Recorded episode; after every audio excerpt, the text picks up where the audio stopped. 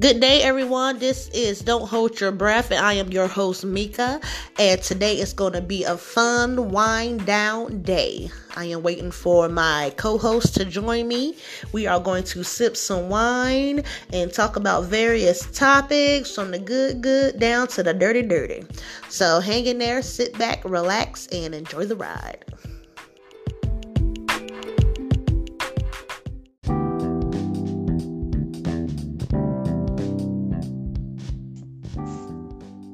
Hello. Hey, welcome to Don't Hold Your Breath. Ah, breathe. we don't need all these technical difficulties today. I had It's a difficult okay. day. Yeah, I had a difficult day already. well, I got my wine. You got your wine? I have my wine. I have a short. No, I have a sangria. And I'm I'll drinking a today. A who? A Moscato. It's Oh. a. It's a Cas. What is it? Wait a minute. Castello del Poggio Moscato. It's made in Italy. Um, the company was established in 1706. This was a birthday bottle. Um, a friend of mine gave this to me for my birthday, and I am finishing it up today. I like Moscato too. That sounds good. You should have bought me some over. it's a white it's a white wine it's it's it's a light colored wine it's not like a blush or a red It's Moscato. Very- I like. it. I haven't made. I haven't tasted a nasty Moscato yet. very smooth um it's not dry at all it's not overbearingly sweet it's very refreshing Oh, well, go ahead and introduce yourself. We just came in running our mouths. And let the folks know we who did you are. we did we did um my name is amanda and i am a single black woman that is um looking into entrepreneurship looking to do big things and new things and um i just had a birthday i just turned 40 years old celebrating that still all month long um and that's it Yep, that's it. Oh, you currently hold a LPN. I do. I do currently hold an LPN license with the physician substitute um, certification. Um, I'm in the plasma business. Is that a good business to be in? It is a very good business to be in. It's a very interesting business to be in. It's a different side of the medical field. I've been in medicine for over 20 years. I've been nursing for 14 years. And um, out of all of the experiences that I have had and all the various places that I have been blessed to have encountered during my career, this is one of the most outstanding as far as in what they do. Yet um the the dark side of medicine i would say because we are not a treatment facility we are a donation facility and um it's different it's it's very different from a lot of different things that i've done Sound interesting. I just got my certification in herbology. that just excites me that excites me so much A master herbalist. Yeah, I did it. I was so excited. It was a long time coming. I always have an interest in good. plants and alternative medicines. So I was like, I might as well just go ahead and do it. That's good. And honestly, I hope that along the way, I hope to learn a wealth of knowledge from you as well, because I want you to share that new knowledge. Because, you know, I am not a studied herbalist, but I am a self proclaimed herbalist and I'm a naturalista, um, crystal healing, and all that good stuff. So I hope to take some of the things that I know and then some of the things that I thought I knew and be able to run them by you and you can teach me some things so I can kind of tie everything together, make it make sense. Oh yeah, because I learned a lot. I learned, like you just said, I, it, was, it was some stuff that I knew, but then the stuff that I didn't know was just mind blowing. And then I found out that my yard, even though my grass needs cutting, a lot of the stuff that I learned about, I have grown in my own backyard. Now, see, and I probably have some of that stuff growing in my yard as well. Yeah, so now I don't know if I want to cut the grass or not. you know you want to trim the grass because you got kids. You don't want to invite any other creatures. Well, I don't want no uh ticks and stuff running around, but I think I'm gonna pick some stuff. I'm gonna pick some stuff before I get out there and uh, let my husband cut the grass. Exactly. There you go. There you go. Because it'll grow back. Oh yeah, because a lot of stuff I was thinking that was weeds are not it's really not weeds. weeds. Yes. And I was like, I got all this stuff in the backyard. I had my little book and I was out there walking around the yard and I was like, well, we got that. We got this. We got, what is it called? White clovers is another word. I can't even think of it right now because it's all still fresh in my mind. But these things in my yard grow like clockwork. And every time we cut them, they grow right back. But now that I know what they are, I'm going to start picking some. I say get some because then you know they if you cut them they grow back, so you know you can still keep your yard manicured and still be able to get what you need. Yes, and then I went to Lowe's and got I found a lavender plant. They had a sale, and I got a mm-hmm. lavender plant for three dollars. English lavender plant, and then I got some two white rose bushes for five dollars and two pink rose bushes. Okay. The so, roses yeah. come back every year. Yeah, and then so I didn't want to plant them into the ground, so uh, we bought some real big flower pots to put them in.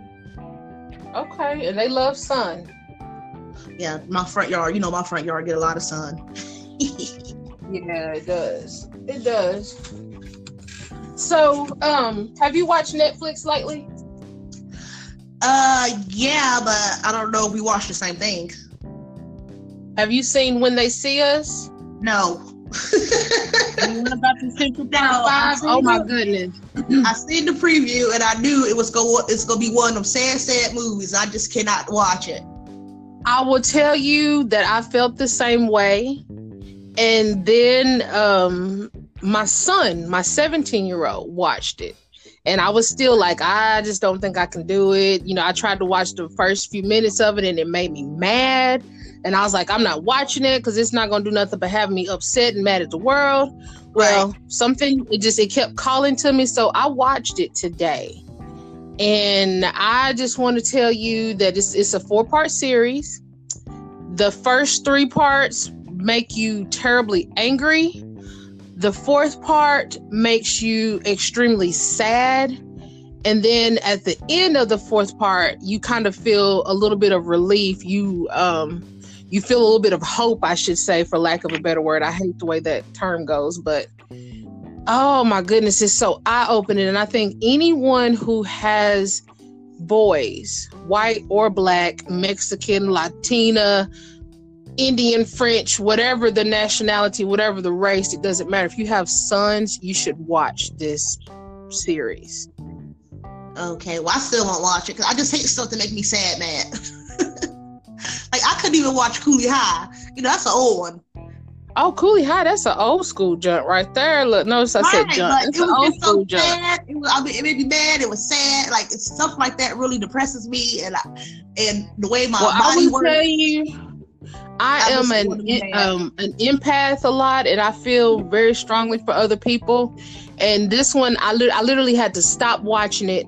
I had to go outside and I had to regroup because I was filled with so much anguish for the young man Korey Wise. He went through the most with that whole situation and them being, you know, portrayed as monsters and rapists and things. And he went through the most.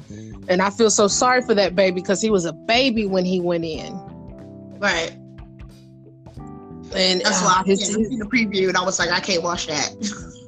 his innocence was stolen those people that was behind all of that, all of them deserve to rot in hell. And I mean that. They coerced these little boys to admit to doing something that they did not do just because they thought they were going to get to go home. Right. To you understand the situation. The detectives, the DAs, all these people were promising these young men to go home because these babies kept saying, I didn't do this, I just want to go home and the detectives and things will be like well okay if you want to go home this is what happened and coerce them into a story got they didn't these little boys didn't even know each other only Yusef and Korey knew each other, but the rest of them didn't even know each other. They just happened to be at the wrong place at the wrong time and got thrown into this mess. Right. And they made all of them lie on each other. They all accused each other. Right. And they could get to go home. And the reason that Korey Wise got the worst part of it is because he was 16 years old and they treated him as an adult. Right. The rest of them went to juvie and he went to, to, to real live prison. Now my son is 17. My oldest son is 17. My youngest son is 14. I couldn't imagine. I couldn't imagine either one of them going through this all for technicality. right.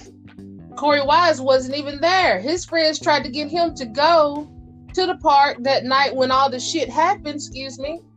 And he was like, No, I'm not going. He stood and hung out with this little young lady. The only way that he got tied up in that mess with them is that when the the prosecutor was like, round up all the little black boys. I don't care if they were there or not. You get every one of them that you see, and we'll find out who was there because there had to have been a million people there. Him and his cousin were walking and they saw the cops. They turned around and tried to walk the other way. The cop come to him and was like, Hey, where's your ID? The little boy, Yusef, was like, You know, I have my bus pass or whatever he ended up taking them both downtown because they was like, "Yep, he fits the description." Didn't even look at him. Didn't look at nothing to get a description of anybody. But he was just a young black boy. They said he fit the description. Korey Wise went to the station with his cousin Yusef just to watch out for Yusef, and ended up being tied into that mess himself. Right. And the yeah, most that's why, time. That's why I didn't even want to watch it. Oh my god, I cried like a baby. I mean, I cried. So did they ever find out? I mean, I don't know if you want to get a movie away. Did they ever find out like was this person really raped, or did well, they ever find out who really did it? It's not giving the movie away because it's a true story, so it's always facts that are available. This is not something that hasn't been out there, and yes, they all got exonerated. The person who actually done it, now when the trial was going on, they had DNA testing and everything done um, they did truly have semen in a sock, but none of it come back to any of those boys. The DNA was cleared before they were even charged. The the jury still found them guilty.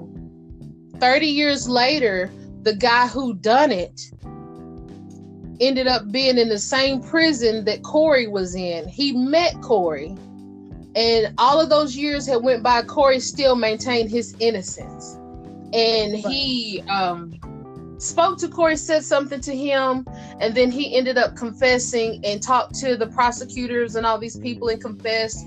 They done a DNA test done and a DNA test on him, and his DNA matched all the evidence that they had.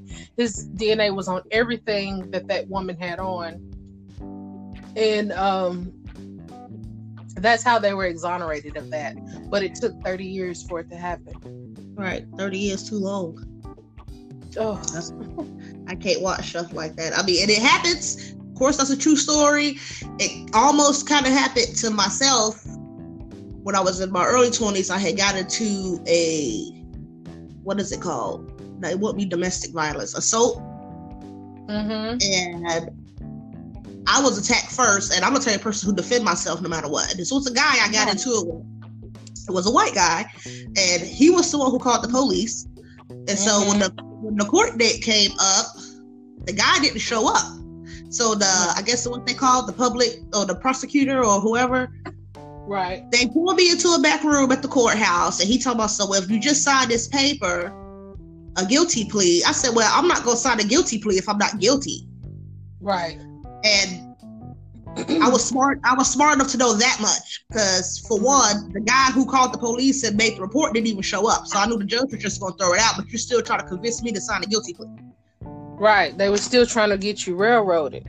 Right. He told me, sign this guilty plea, and then that way you could, you'll probably just be on probation, or this is your first time being in trouble. The, the judge will go easy on you. And I was smart enough to realize, well, the judge will go easy on me anyway because, for one, the guy didn't even show up. Exactly. I'm exactly. not signing that piece of paper. No matter what happened in that courtroom, they was not getting my signature on that piece of paper. Mm. that was smart. That was smart. Because All the I difference with those boys is they they convinced them boys to tell these stories because these boys thought, well, if I say what they want me to say, right. They'll let me go home. they'll let me go home or they'll quit beating on me. They'll quit, you know, because they terrorize some of those those young boys to get those bet they did. stories and confessions from them. You just you just never know. And I, you know, I weep for those children. I weep for the children who don't have stories that ended like this. You know, there was another young man, I can't remember his name right now, but um, I think his name was maybe possibly Kalief. And he was wrongfully accused. He sit in prison for three years before he even got to go to court about what he was wrongfully accused about Right. and spent most of that time in solitary confinement. And, you know, it done a number on him. You know, we as people, we have to have social interaction. Oh yeah. Being locked in a room with nobody else to talk to, that would drive anybody crazy. It would drive even the most sanest person, it would eventually drive them crazy. And, that all you know, started when this is nothing new for our society. It's nothing new for our race. It goes all the way back to Emmett Till. no, it didn't even get a didn't. court date. They took, the, they took the law into their own hands with Emmett Till. Yeah. It's so. And- I mean, Based off of somebody else's lies. right. because that lady lied. Emmett Till did not whistle at her and say anything vulgar or out of the way to her. Right. She made that story up and admitted it later on. yeah, but he'd already lost his life. She, She still about three years ago she was still alive and they were trying to get you know people were taken up for her because she's an old lady now and Oh, they were um some people were pushing for her because- prosecution They were pushing for her prosecution, and then of course people defending her. You know, leave her alone. What's done is done, and you know I don't know. Um, they say that for Bill Cosby. honey, that that was a different thing. Bill Cosby tried to buy NBC. Yeah, I heard that story too. But with the Emmett Till thing, it's like that lady came forward because, for one, everybody saying what happened in Dark will come to light. She was old, and that guilt was eating her up. Mm-hmm. That's all that was. She wanted to have a clear conscience before she died. But And I think have she may have died within these last two or three years. Because somebody had done a story on her. Um, I can't remember when it was done. Maybe 10 years ago. Because I'm not sure when exactly she come out with the truth that, you know, Yeah, she told a reporter who found the truth. And yeah, it was it was some time ago, and yeah, I mean, just you know, goes back to the codes. You know, I was reading, I looked up the slave slave codes of 1724, and this is before the Emancipation Emancipation Proclamation, um, before the end of the Civil War, and the slave codes that were written then that got changed after the Emancipation Proclamation and after the end of the Civil War, they were basically the same codes. They just changed them up a little bit. And then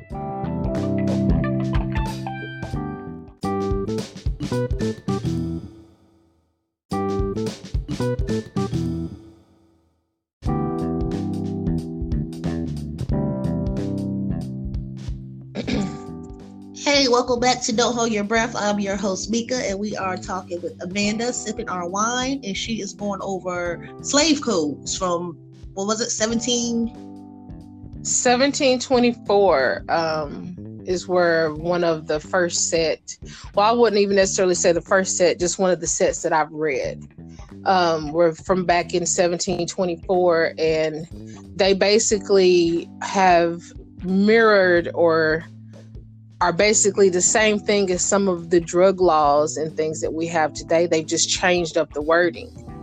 Right. Um, those slave codes that were written in 1724 changed in 1865 when the Emancipation Proclamation was signed, but those slave codes were still basically the same, basically stating that we could not own property, that we could not um, sell commerce, which meaning that they didn't want us owning our own business or, you know, planting a garden and selling our produce to people. They didn't want us to do that. And if a person, if a white person was found buying stuff from a black person or a Negro, as we would call back during those times, then they were fined major money for right. even doing business with us. And, you know, to moving on to current times, it's still hard for us to own property. Oh, yeah. It's still hard for us to own businesses. You know, we have to fight for that stuff. We have to fight to get that stuff. And you know, when you it comes to um, buying a house, uh, two people, two different families with the same credit score will get two different type of interest rates. The right. white family with the credit score of 700 will get an interest rate of like 2.4 or 4.4. The black family with the in, with the credit score of 700 will get an interest rate of 9.6, 10.12, you know, different things, but it's never as low as those white families. And, you know, I've had people say, no, it's not like that. Actually, it is. They have trained us not to discuss our money. They they've trained us not to discuss our finances you know, if you keep that stuff to yourself, then nobody have to know what it is, basically. And that leaves where people don't fuss or don't argue about that stuff. Right. Because the people start you know, talking, like, it, everybody start real, realizing stuff is different for certain people. Exactly. Exactly. And so it's just, they try to keep everybody divided and on the hush. You're right. Exactly right. Exactly right. But yeah, I found. Oh, I see this thing. I'm gonna have to uh, tag you in it later. Uh, you mentioned how the, the slave things. I found this thing on Facebook last night, and there was a, a congresswoman talking about how people get charged with terrorist acts, and then people from like what is it, neo-Nazi, how they don't get charged yeah. with terrorist attacks. I saw that this morning. And you, then you heard what the stuff the man said to her. He was like, "Well, don't, we don't have a law written for that." You know, okay, then right it is not one. it is not one. It is not one.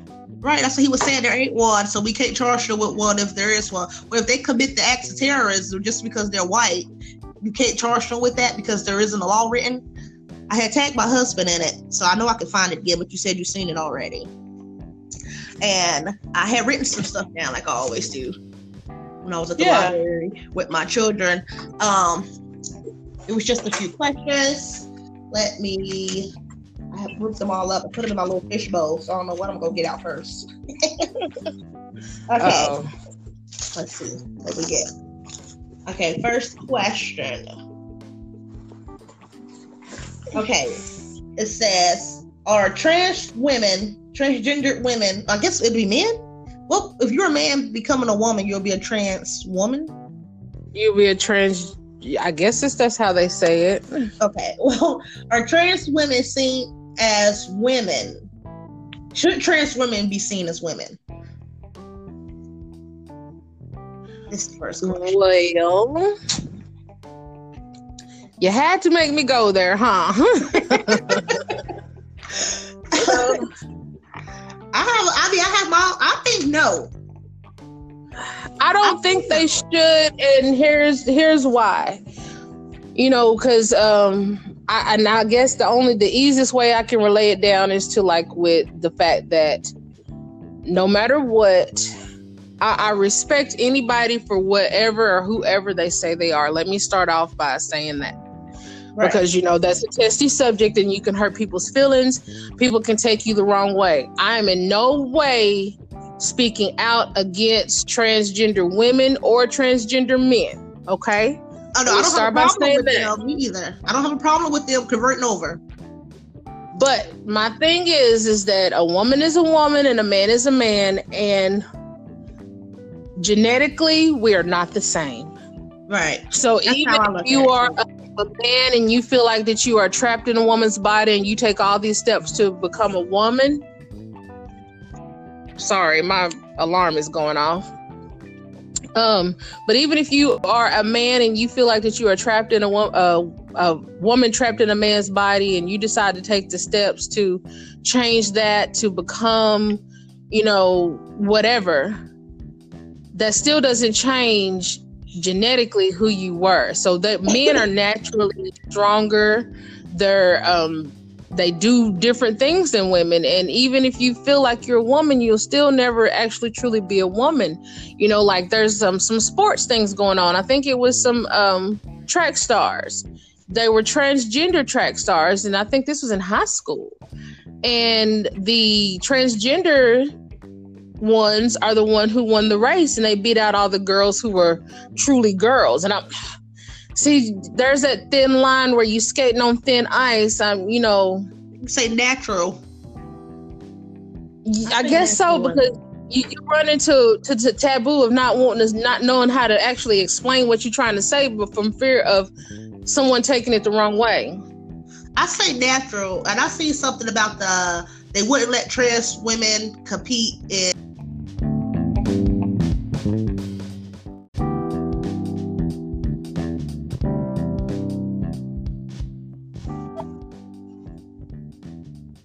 Okay. I don't know what is we having all these problems today. oh, either. We were on the topic of trans women, and I don't. I think I probably got cut off before I said what I said.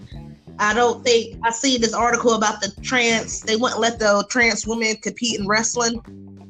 Uh-huh. And they was asking, was that fair? And yes, it's fair because technically they're still men just because of the exactly. natural God given strength they was given. Men are stronger than women. Exactly, exactly. Over, you still have that natural strength that women don't have. Exactly, and that's the way I feel about that as well, because it's not it's not fair. It's not fair. Um, no matter no matter also, how you look at it, it's not fair.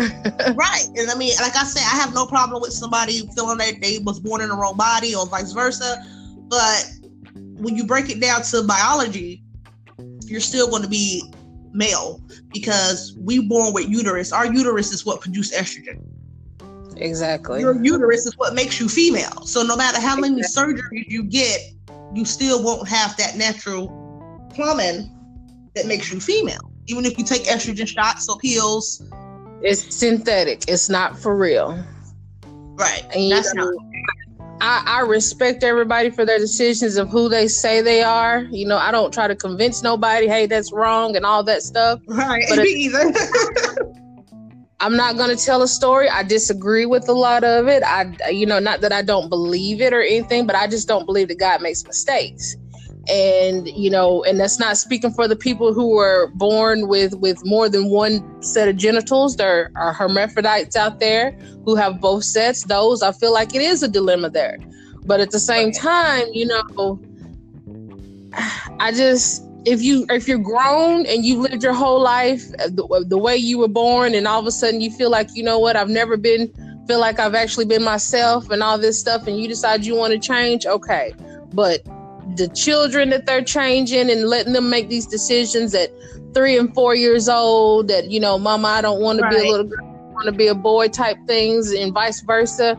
Those children i don't believe their minds are developed enough to make those types of decisions. Right yeah me either. I mean because you know you kids change their minds like the seasons so. Mm-hmm. and it's and the I'm same thing with color. but with what? Color yeah. Like if if if I decide to bleach my skin to look like a fair or you're a white person on the outside, okay, when I still have kids, those kids are still going to show what I naturally am. So exactly. right. So it's like the same thing with a sex change. You can't you can cover it up on the outside, but it's you're still going to be who you are on the on the inside. Well, here's my analogy or the thing that I say, you know, when I have that conversation with people.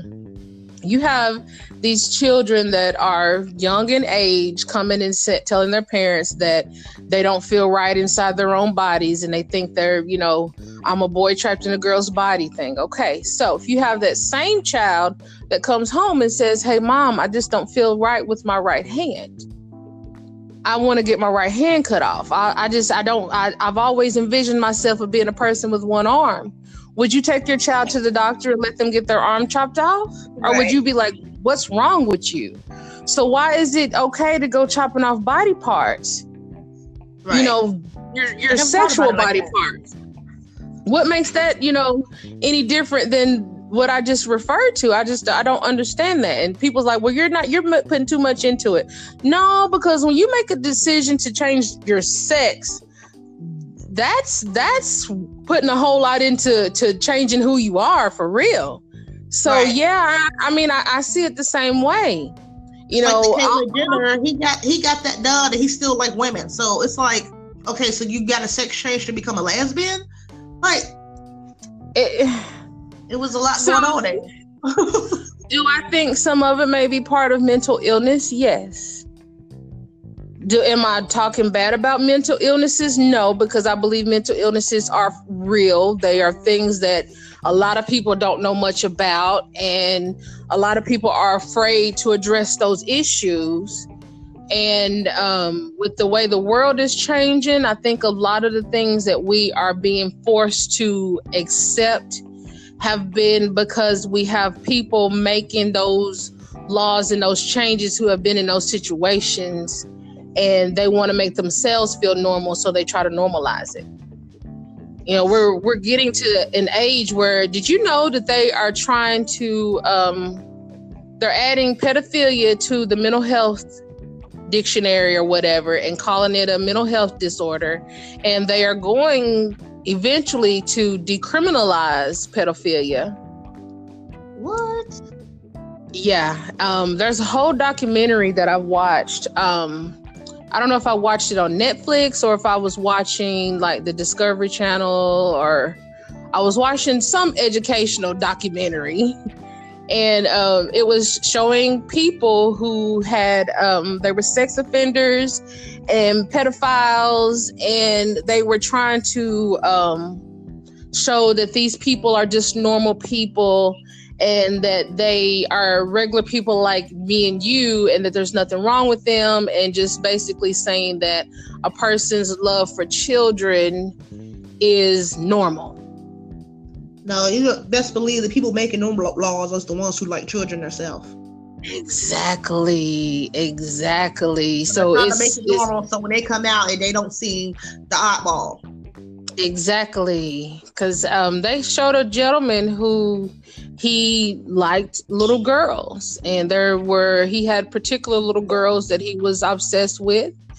And um, they showed this gentleman in his house and him cooking his breakfast and getting up you know in the morning and doing normal people things. And but um that was the end of the thing of what he shared with other people because the next thing about him was the fact that he loved little girls and he liked to look at little girls. And he had a couple of little girls that he was just totally smitten with and he basically they were trying to get us like i said to just believe that there was nothing wrong with these people and that it wasn't sick and wanted us to accept it because i guess maybe it happens well, I know somebody come out to my little girls. You better get my jail cell all nice and ready, cause that's where I'm headed.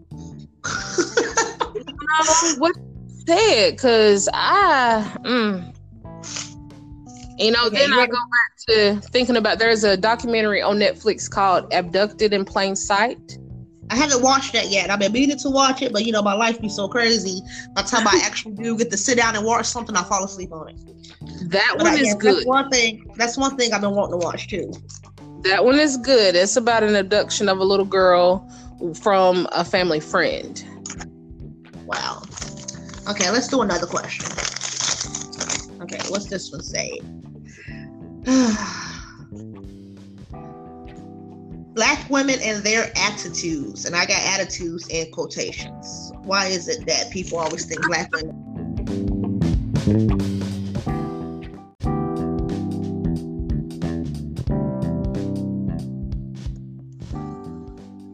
Hey, What's the question? Hey. Too much. it was too much for something. Okay, black women and their attitudes with quotation marks around attitude. I laughed when you said that one. and I laughed because just last week at work, I had the experience of being classified as a black woman with an attitude. Right. And I didn't have an attitude. I was busy, I was focused, but I did not have an attitude. And I was approached by another black woman, and she let me know that she hurt my feelings. I mean, hurt her feelings, not my feelings. She told me, she said, You hurt my feelings. And um, she says, I understand that you were busy and I know you were focused and everything. She said, and I've got to understand that myself. She said, but I just want you to know that you hurt my feelings. And I looked at her and I was like, you know, when what are you talking about? And I'm sorry because I didn't mean to hurt your feelings. That's the last thing on this world that I would want to do. You know, we had gotten busy at work and um, I was had a lot going on. And she asked me a question, and I sternly told to her, I will get to it in a minute. Right. And she took it as if I had an attitude oh that it, it, done something to me because i truly did not have an attitude right it's really weird I, I, usually get an attitude when you assume that i have one you know that's like, well, i didn't have an attitude i, I could get one now Oh, because I'm just that threw me for a loop. I don't. Well, black women, we are so misunderstood anyway to the world you know we we ha- are forced to deal with more. We are forced to settle for more. You know we are the most neglected beings in this world. And you know there are people that disagree with me but at this point i don't care. This is the way i feel about it because i am one of those black women. You right. know I, i've been told all these many years that i had to have straight hair. I've been told all these many years that i needed to be light skinned you know, I've been told all these many years, well, y'all, you can't keep a man and this and this and this, you know, and at least you are you like, gotta, yeah, I'm dark skinned. So imagine what I went through. I, I can only imagine. I can only imagine. And just because I have dealt with di- discrimination from other family members, being yeah. the the one of the few only light skinned kids around, you know, I got called a high yellow heifer by my grandmother, who was high yellow as well and it was because all of her other grandkids were darker than I was. And my I guess maybe she little, like, her little black girl is what my grandma used to call me because I was the darkest well, one. I, I think maybe she felt like because she was light skinned, then it was okay to call me high yellow like that. Right. When you didn't talk to the rest of them that way. You know, and kind of gave me a complex because I always wanted to be dark skinned. I used to lay out in the sun. I used to try to tan to try to See, get darker. I never really had a complex for being dark. Even though I got teased about it by family members, siblings, it never dawned on me that oh, I wish I was like they put that complex on me for me. You know what I'm saying? Yeah, I can like, understand that. You, why would you like? Okay, I remember a time when I was little and the Cosby Show, Olivia. I'll hear stuff like, "Oh, why can't we have a little sister like that?" And this, this, and that. But in, in, the back of my mind, I'm thinking like, "Okay, what's wrong with my skin color?" Like, I never had the desire to be light. I was just happy. This is what I was. This is what I am. Mm-hmm. and with my grandma calling me her little black girl, that didn't offend me. That kind of made me feel special. Like, I stick out amongst my own people. I sticks out. I definitely stick out among white people. I can't help it. I was just born to stick out. but I never had an issue with wishing I was lighter. Um, I never had the issue as much as it came from other people. Yeah. You know, they automatically assume by me being a little dark girl, I wanted to be lighter. No, I was I was fine with who I was. you talking about somebody who went to school and most of the time was the only little black girl in her class. Right, and that was me. And I still always had the thirst or the hunger to be darker because I didn't want to stick out. I didn't want to be that one that was different than everybody else and people made a big deal out of or they gawked on me because I still had nappy hair.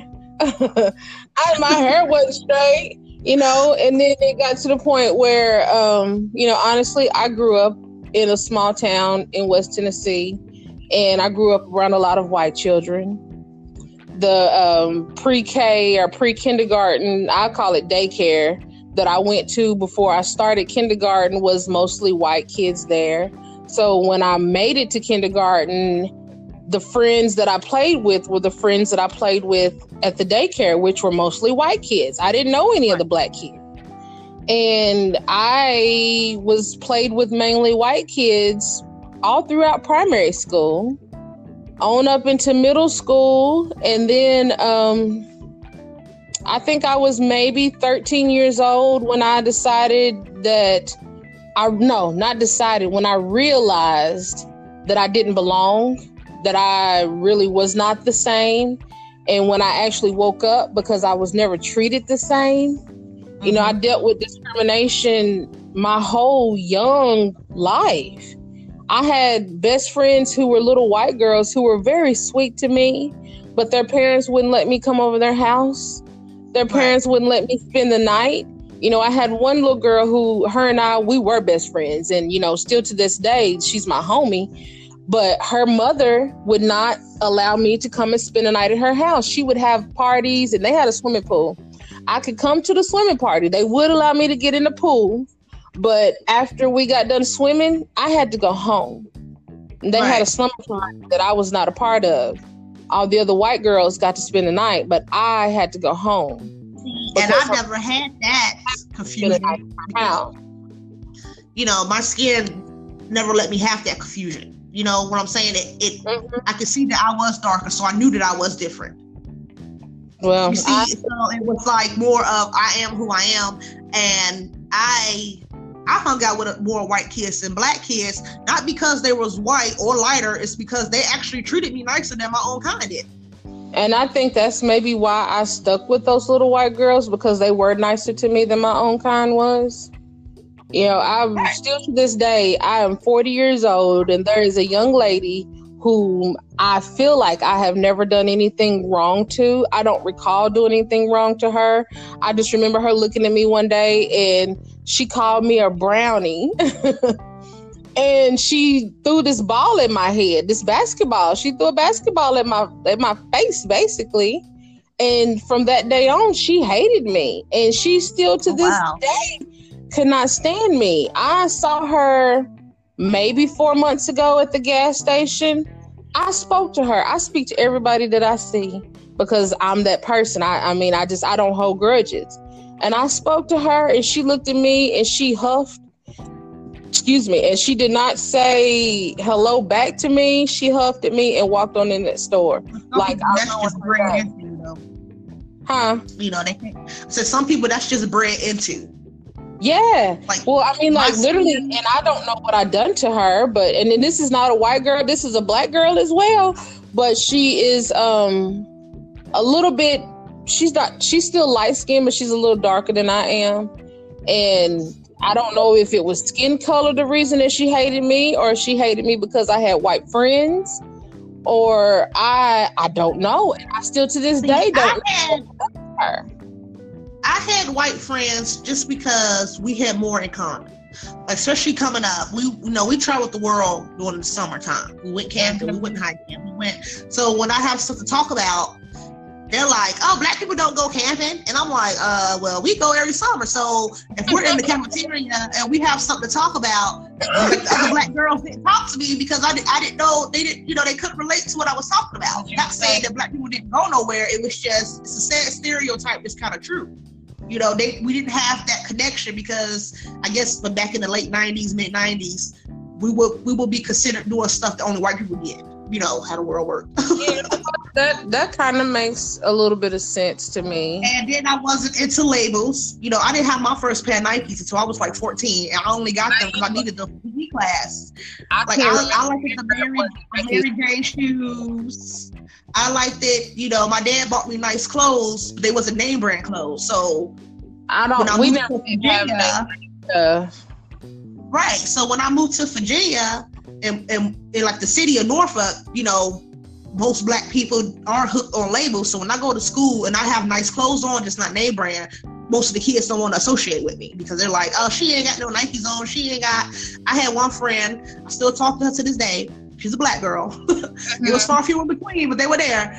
She asked me one day, I remember like it was yesterday. She was like, Why you got all these all these unnamed brand shoes, or as they called them back then, pro wings? But they really wasn't cheap. They was expensive shoes. They just wasn't labels, you know? Right. Right. So she's like, "Why you got all these? Uh, why you why you got all these shoes? Ain't no no name brand." I said, "Cause I like my shoes to match my outfits. You've been wearing the same pair of New Balances since the first day of school.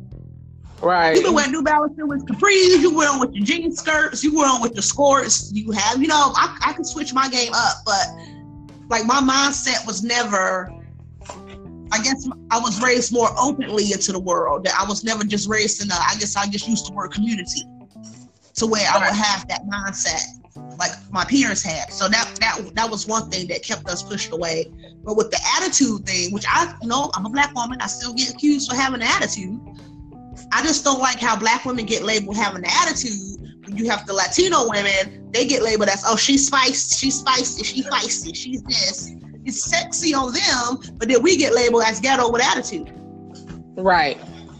Like, what's the difference? Is it because they're lighter with attitude? But like you said, you you're a light skinned black woman, so but you still get labeled with the attitude. I still get labeled with the attitude. so like, what is it? How come they get labeled as feisty or that Latino blood? You know, they know I'm feisty because that Latino blood, but then we just get labeled as ghetto. I don't. I ain't never been labeled as feisty. I wish I had been, because I consider myself feisty. But to let other folks tell it, I a firecracker. Does that count? Uh, maybe. maybe. Yeah, me not but a little firecracker. So I guess, and I had. Speaking of discrimination, I can remember one time in my childhood. I was in fifth grade. We lived in Knoxville, and this boy, me and my friend Camille, was best friends. I still talk to her too. She's a white woman uh-huh. Um, we were best friends and we did everything together. We were like twins. We were sisters. You couldn't separate us. Uh-huh. The boy next door to her had a pool. His name was Aiden. Uh-huh. And he was like, "Oh, y'all come over and get in my pool." No, he's a kid. So right. we always used to go over his house and play in his little fort, play in his jungle gym with no problem. So when the pool uh-huh. was ready, he came over and got us. Y'all come over and get in the pool. So we get over there, get ready to get in the pool, and his mom came outside with the quickness. Oh, I don't, you know, I don't have parents' permission, and you know, every excuse in the world that she could use. Me at 11 was thinking, you know, it's kind of understandable because you know, you don't want nothing to happen to a kid and you're reliable. So right. when I we went to my house, my dad was like, I thought y'all was going swimming. And then Camille told him what happened. And my dad looked dead at me. He said, Oh, he just she just didn't want you to get in that pool because you're black. That is the only time that somebody has held what I am against me, and I'm 33. it the next day, a lot, right? Because the next day he came back over and they was getting in the pool, and then my friend at 11, she didn't have to. She was like, "Well, I don't want to get in if Mika can't get in, you know, because if that's the reason why she can't swim, I don't want to swim either." Right. At least no, she. Right, she could have just left me hanging and been like, "Bye, me, I'm about to go swim at his house." But she didn't you know what? I had a friend that did leave me hanging, and I won't re- I won't disclose any names, but I will tell you, I was in fifth grade, and in the school that I go to, there was always cliques, a lot of cliques. You had the preppy kids, or what they call the rich kids, and then you had the um, the band geeks, and then you had the black kids, and then you had the poor white kids and see, me, huh? I said, see, I was a cheerleader and all that. I don't know where I would have fit in. We you you would have just kind of been like I was. I kind of talked to everybody. I had friends in all the different various groups, but I had one little special friend, and she was a white girl. Now her mother would let me come and spend the night. I went. They owned a restaurant uptown, and I used to go with over there after school. We would sit in a restaurant until her mom got done. You know, they were good to me. But we were in fifth grade, and my little friend wanted to be hang out with those preppy kids. She wanted to hang out with those preppy kids, and she it was just like she could she could taste hanging out with these preppy kids. And she told me I want to go over there and play with them, and I was like, oh, I don't know, because I knew how those little girls were. And she said, "Come on, come on, let's go over here and see if they'll let us play." We go over there and the little girl, I guess at that time, you know how they have leaders of the punk, the the pack or whatever. She was like, "Well, you can play with us, but she can't play." Talking about me. And she was like, Well, why not? And then she pulled my friend to the side and said, Because my daddy said I couldn't play with black kids. Oh, wow. I heard her when she said it. And it hurt my feelings. And I was like, Wow, you didn't, you know, really? It, it I just didn't understand it. And I walked away with my head down. And instead of my friend saying, Well, I play with black kids, and if my friend can't play, then I don't want to play with y'all, she was like, oh, Okay, and has been in that clicker. right, and girl, that right there flew me for a, a, flip because I had I didn't do anything to you, but you really ditched me to go hang out with these rich kids for real. right. And and her and I were never close again. Now to this day, we we still talk. We don't talk on the phone or anything, but you know, we may say hi to each other on Facebook. We had a class reunion. You know, we hugged, and every time I see her mama at Walmart, her mama still hugs my neck. Right. But I mean, and then my kids, my poor babies are biracial. They're Mexican and, and black. And when we lived in Florida, everybody in the area we lived in, the minority was the white kids in school. So my kids never really paid attention to it. Right. Because it was either they were either there were black kids or Mexican kids. So you know they're right there in the middle. And then we get here and now they're now they're the minority here. right, exactly. Because here is something. Because that day in fifth grade is when I found out I was black. I didn't know I was black. I didn't know I was different until that day. Right. That, that, was the day that I looked down at myself and I hated the fact that I was black because I couldn't play with those little girls and that their parents did not want me to come over and, you know, told them not to play with little black kids and things. And I didn't understand that because that's not the way my mother raised me. Right. Exactly. And then that's how we were in a situation with the pool when my friend decided not to go my dad had took us to the public pool and then one day and then the next day her mom had took us so i think that was good on their parts you know yeah but i, I take my hat off to your friend and if you ever talk to her you tell her that i said kudos to her because she was a true friend. I talked to her today. She owns a hair shop. She owns a hair shop in Knoxville. I still, I'm still, that's still my friend. I still talk to her here and there. We talk, you know, every now and then on the phone, but we mostly talk over social media.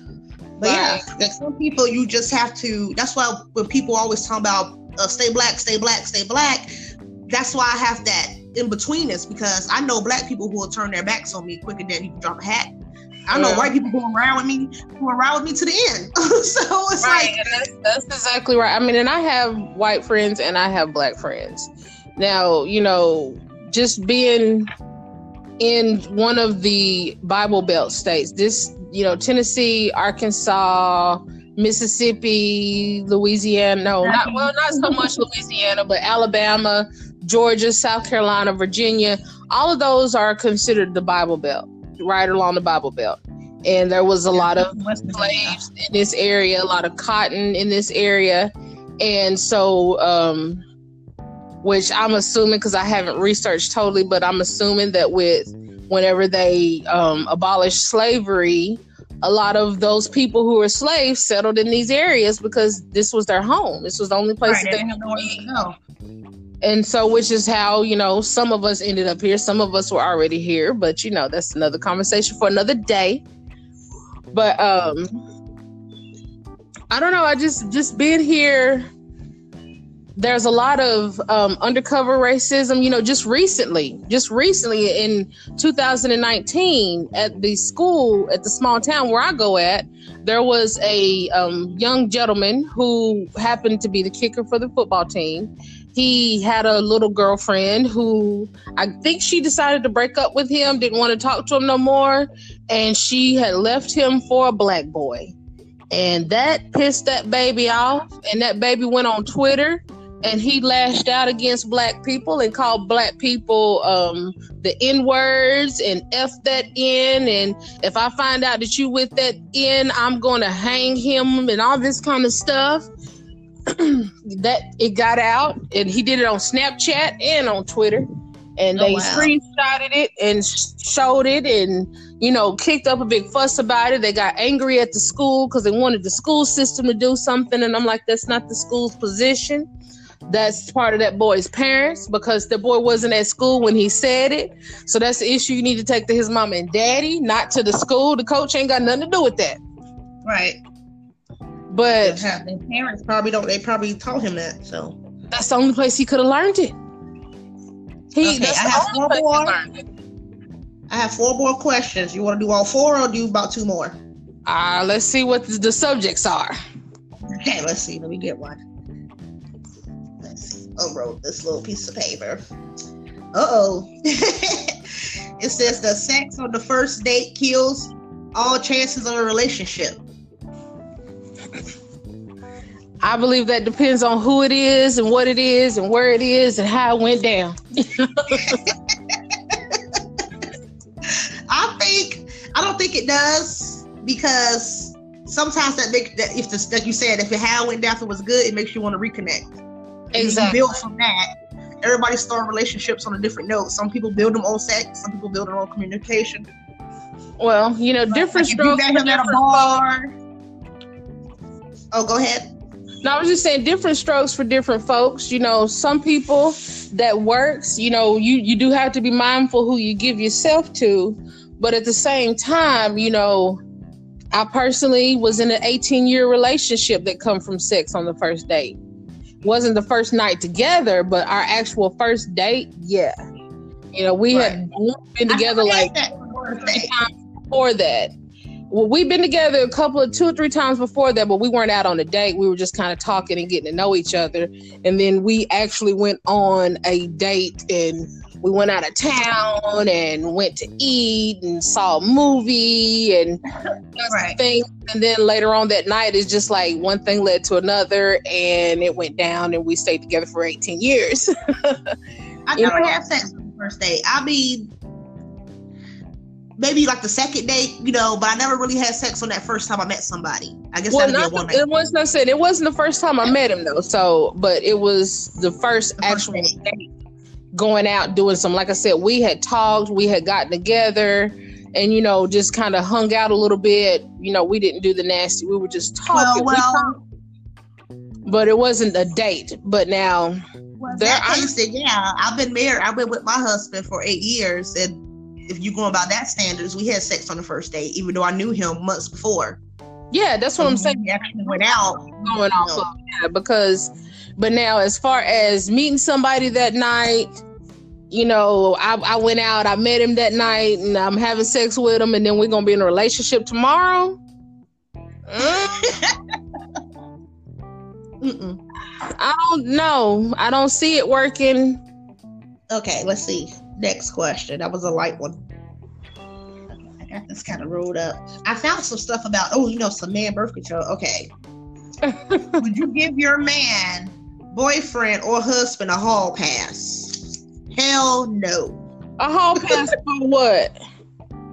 A hall pass is when you let them go out and be single. That's what no. a hall pass Absolutely no, not. I will not do that because no, I don't want your dingling going to somebody else's vagina. it's too much out there for that. It's too much out there for that. I mean, if that's the case, the hall pass is with me, and I could put a wig on to be somebody else. I feel you. No, you don't get no hall passes over here. You want them blind? You, what you want? Spike heels? I can put on some spike heels. Fishnets. No,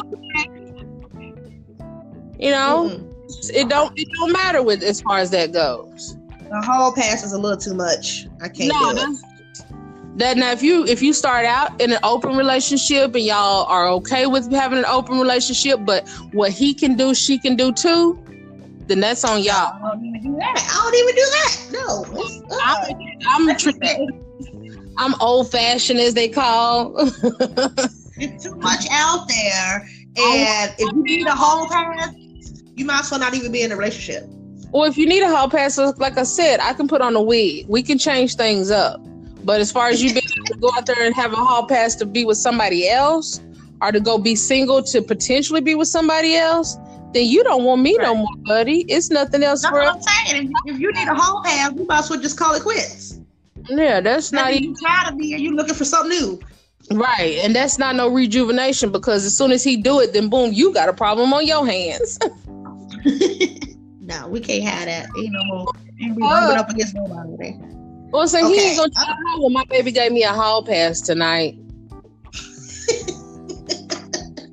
Come on now. A hall pass to do what? No, you you ain't spending no money on nobody else. That's you what I'm saying. You know, because a hall pass can be anything. It, it ain't even just sexual you know, you be down there with your face in her private. You will come home and kiss me? No, we can't do that. oh, buddy. Okay. Next question. I'll pass. Let's see. I don't know if I like that question. What's the last one? The last two. Okay. Reality TV, good or bad? Bad. Bad? I don't care for reality TV because I think it's made for TV. I right. I think I think reality TV is more fake than a scripted show.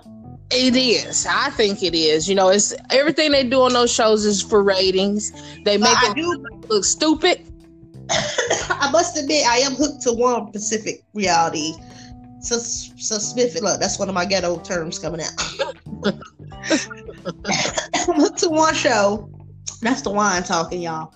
I am hooked to one show in particular, which is Love and Hip Hop Miami, only because Amara Negra's on it and I like her. If she wasn't on the show, I wouldn't even watch it. I just I watch, I watch those shows when I go to other people's houses. I don't watch them on my own people asking me, "Oh, you see, uh, what is it, Little Women or Big Women, Small World? Well, I don't know what it's called. No, I don't watch none of that. No, because I don't watch none. I don't watch much TV anyway. I watch the news, and really, that's it. My TV is on for white noise, just for me to have noise in the background. I, don't watch TV. I, I'm reading or, you know, working on something on the computer, doing something. I'm leveling up. yeah, most of my TV, like you said, it's just on to be on. I'm always trying to figure out my next move. The last question, which is ironic, how big is too big?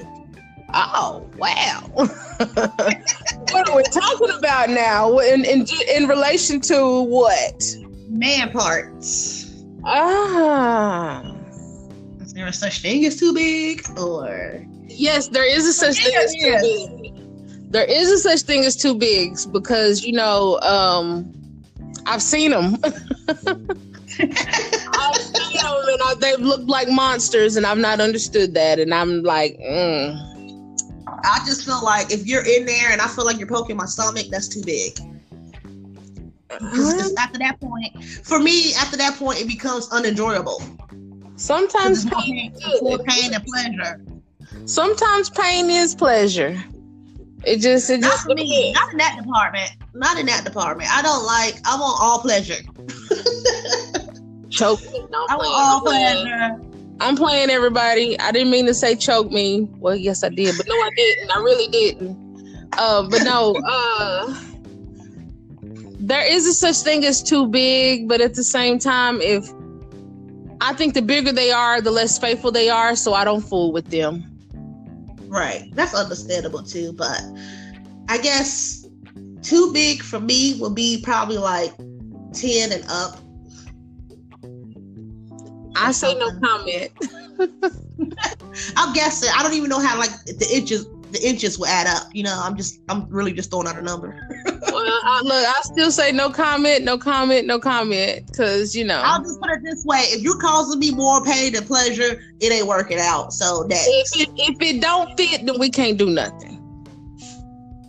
That too. That, Let's put it that yeah, way. You, just, you need to go find somebody else who can handle that. I'm five one. I'm a little woman. I'm a little. I got a little frame body. I can't be doing all that choking and you having sex with me and I'm choking. That ain't working. you know, that's it's the wine talk. Your flavor. It's on your flavor and what you feel like that day. I mean, you know, that's the wine talk. So that's all I have to say about that. I feel like Forrest Gump. And the thing I found out about the male birth control pill has just passed human safety test. Oh wow. It is called 11 D. Oh, I don't even know how to pronounce this. Beta. 11 beta MNTDC. And I wrote down, they said it has some self some side effects of fatigue, headache, um, a, mild, a mildly decrease in sex drive. Two men described a mild erection malfunction. See, erectile malfunction, and they're looking for something to for less side effects. But that's even less side effects than female birth control. I still say let it be out there for 20 more years because, you know, I just think about the um, different medications that they had out there for um, certain psych diagnoses and things. Um, especially they were giving them to the males and then 10 15 years later these males were growing boobs and things Oh, wow. I just say yeah, that was with a particular drug called Risperdal, which is something that they gave to bipolar people and people who were manic. And especially um, it was approved for use in teenage boys. And they gave those boys those pills, and those boys ended up growing a set of breasts. And there so ended up being lawsuits about it. To have male birth control? I do think it is a good idea for male birth control because the males is part of the reason that the world is so heavily populated. Um, because without them, you know, we can't do it by ourselves. And um, I do think it's something that is necessary. So I just think they need to keep working at it. But yes, work at it because I kind of didn't like the um the erectile dysfunction. You know, nobody don't want to take a birth control and then you can't even get it up. Exactly. You know, I, mean, I, guess I guess it's doing this job a little too much right. Well, because it's one of those situations, you know, where you do want them to be able to uh, do like women and be able to.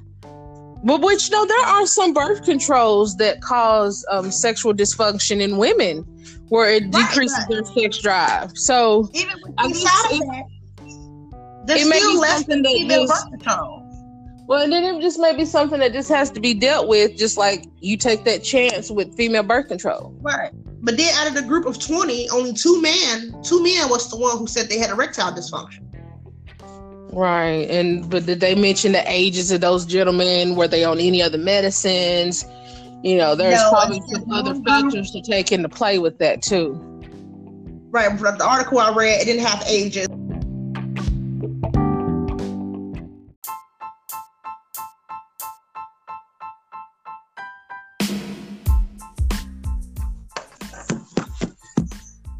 Okay, what was the last thing that I you said? said?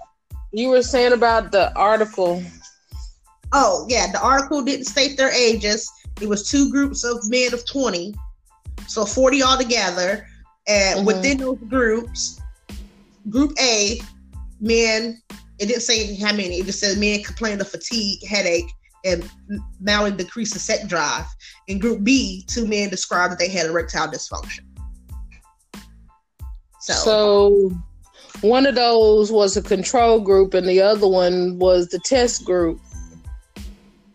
But so, which one had the real pill and which one had the sugar pill? Yeah, I know both group probably got placebos. So, but in the same run, they know what us women go through, and they wonder why we don't be in the mood all the time. right, right. I mean, I think that when it comes to birth control, that's just something else that they need to work a little bit more closely on. And um, I don't even like birth control. I don't either. I don't take birth control. Birth control never worked for me. I mean, it well, it didn't work. My oldest son, I was on birth control when I got pregnant with him. You know, um, unfortunately, I take it. I got pregnant with my second one on the pill, but now I have a uh, uh, Nexplanon, which I really desperately mm-hmm. want to out. But I really just don't want no more children. so I'm like, I'm yeah. at a rock place. you just have to be careful, you know, because I've done well. you know, I made it to 20 years of age and haven't had any other unexpected pregnancies, you know. We but, tried the um, method. That's how I got my third one.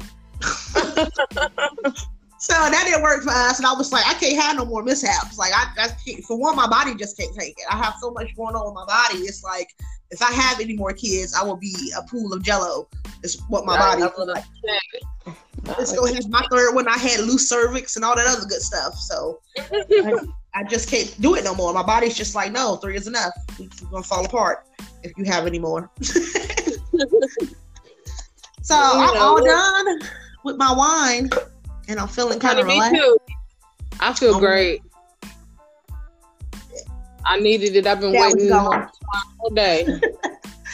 now it's gone. I have to uh, tell everybody in the house that I'm done with my uh, recording. I'm thinking about making the attic one of my spots, so I don't have to disturb nobody else. That'll be cool. Yeah, and if I get it set up, you'll have to come over so you can be in the same facility as I am. Yeah, well, normally we would have done it that way, but you know, extenuating yeah. circumstances, it worked out. I never had no problem with the conference before. I don't know what's going on today. Probably because I haven't used it in a while. I don't know, but and no telling. Just trying to discourage you from doing what you was doing. That's all. the haters will go hate. Yeah, because you know most folks would have gave up and been like, forget it, but no. no, I can never give up. I keep pushing until the wheels fall off. What you saying, honey? I enjoyed chatting with you. We still have to do our segment on. You wanted to do one on the Me Too movement. I haven't forgot. Whenever you're ready. I'm always ready. So whenever you're ready, you know my schedule's well, always mostly wide open compared to yours. Well, this so, week I'm I'm I'm slammed tight this week. right. So just let me know when you have the time, because you know I can always push some stuff around and make time. So here in the next couple of weeks or whatever, you know. So not have, this week, maybe next. I don't think anybody would like my views on the Me Too movement because some of it is just so absurd to me. Well, but, I don't. I, I'm not one hundred percent. Yay, yay, yay! The Me Too movement. Okay. I, I, have very different views when it comes to the Me Too movement. Not that I don't agree with it, not that I don't think some of it is necessary, but I have some very different opinions that would shock some people about the Me Too movement. We probably got some of the same views then. we seem to think alike on some of these subjects. I'm just saying, you know, there's I, I, I look at things for what they are, and I also look for what's not being said in certain situations and um, I always look a little deeper than the surface of things. Right, just the topic. Well, yeah. My wine is gone, and you said yours is gone, so you know my what that means. Wine is gone, honey. That is it. yeah, you know what that means, right? What is that? It's time to go. it's time to go, baby. It's time to go. Go wide. We appreciate everybody for listening to us, laughing at ourselves, getting deep and keeping it light at the same time as we do. Uh, you have anything you would like to plug in? Any type of info you want to get out there? Um. Oh, and I did forget to mention, and well, I'm not gonna say forget to mention. Is just that um, I've been focused on so many other things, but um, I do want to remind everyone that I am a travel agent, an independent travel agent with InteleTravel.com. My website is amandasimmons.inteletravel.com. That is a website that works just like hotels.com. You can go on there to book your vacations, your hotel rooms. If you just want a one night getaway, I have what you are looking for on my website. If you do happen to like to travel and to do other things like, say, cruises or a vacation with all the stops, then you can always give me a call. My cell phone number is 731 535 2473. My email address is kevinamanda48 at gmail.com. I will answer all calls, I'll answer all emails, and if you need to go on a trip, let me know. Oh, put your um, put your Instagram up there. And my Instagram is the new Amanda. I forgot about the Instagram. Yeah, so hit her up on Instagram. She got some good deals. Um, everybody already know my plugins. Uh, Don't hold your breath. The Facebook page is up. It's on Instagram as well. Uh, my Twitter's kind of private, so I usually just keep that for myself. But always email the show if you have any questions or comments. You can come on the site. You can record messages. I will play them on the show. If you want to give a shout out to somebody, just leave a message and I will play it on the show. I tried to give away three gift cards two weeks ago and nobody answered. So guess what? I kept all that money. Well, so, that's good. Yeah. And just so you know, in the future, um, I would say like in the next couple of weeks, I will be giving away a three day, two nights vacation stay. Um, this covers the hotel rooms. It just covers your room and board. It doesn't cover the actual vacation. Transportation would be on you, but still that covers part of the most expensive part of your trip, which would be your hotel room. So, um, we'll get more details on that coming here soon in the next week or so. All right, so uh, follow Amanda if y'all want to stay posted on that. Uh, like I said, my giveaway is over. Nobody entered, so I kept my money. I kept my gift card for myself. But always hit me up, email us, send us a message. We love to hear from y'all. What y'all thinking? Where y'all calling in from? All that good stuff. So as always, ladies and gentlemen, stay blessed, and we will catch you on the next one.